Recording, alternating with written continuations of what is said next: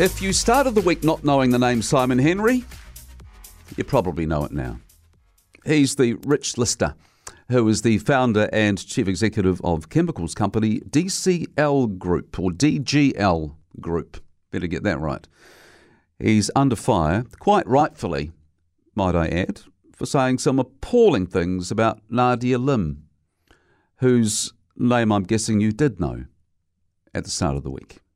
Masterchef winner, now judge, co-founder of My Food Bag, creator of the lockdown T V cooking show Organic Farmer. She has done and is doing a whole lot of things. And she is somewhat reluctantly in the news today because of what Simon Henry said about her in a media interview, calling her Eurasian fluff. He was talking about My Food Bag not performing well since it listed on the share market with a journalist from the National Business Review.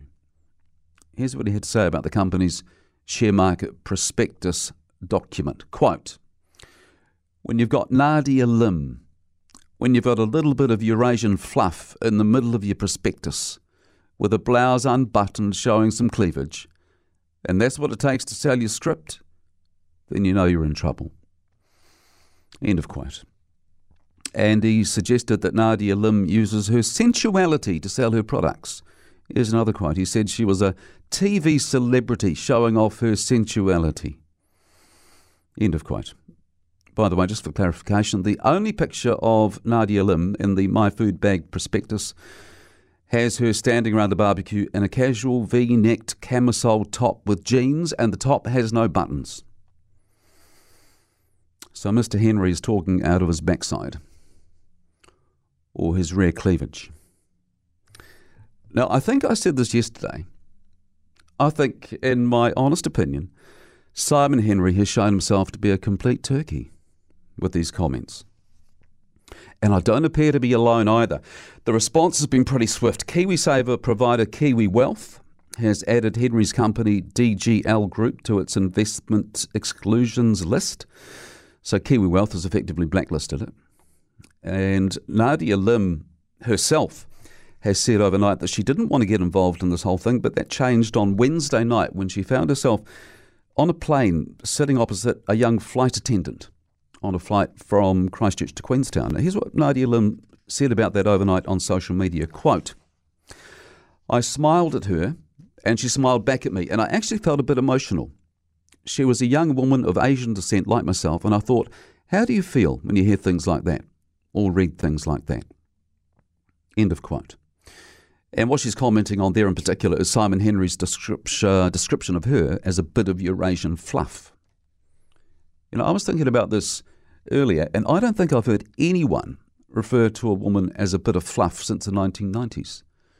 In fact, I'll tell you the year. It was nineteen ninety-seven, and I was in London, and this media company guy I was working for was going on about bits of fluff. It was nineteen ninety-seven. So these comments from Simon Henry in twenty twenty-two feels very old school to me, and in my opinion, he deserves everything, everything that's coming at him. But I know there will be others too who think there is nothing wrong with what he said. They'll look at the fact that he's successful and rich and probably be quite willing to turn a blind eye because um, because uh, well, because he's successful and rich. Yes, he's successful, whatever that means, and yes, he is rich. He's also shown himself through these comments to be an arrogant turkey. And I know there are a lot of arrogant turkeys around. He's not alone. But most of them limit their sexism and misogyny to drinks with the boys on Friday night. It doesn't excuse it. But when someone tells a reporter to quote them, and then goes on to say what Simon Henry said about Nadia Lim, and not just Nadia Lim, about all women of Asian descent, then that takes it to next level arrogance and ignorance, both of them. Now, even though I'm condemning Henry, it does raise the question whether these types of things get blown out of proportion these days due to the simple fact that as a society, we seem to be very quick to get outraged on behalf of other people. As Nadia Lim herself has said, she didn't want to get involved, but then she felt she had to when she realised how other women of Asian descent might be impacted by Simon Henry's big mouth. So if she wasn't going to make a noise about it, Why am I? Why has Kiwi Wealth got involved and blacklisted Henry's company? Simon Henry wasn't having a go at me. He wasn't having a go at Kiwi Wealth. Nevertheless, we are outraged on behalf of Nadia Lim, and I'm comfortable with that. But it brings me to the question I've got for you this morning. In light of this furore about Nadia Lim and Simon Henry, do you think we are too quick to be offended on behalf of other people these days? And is that a threat to free speech? Or do you think we do need to call out people when they say offensive things, even if they're not targeted at us or affect us? Well, I say we definitely do.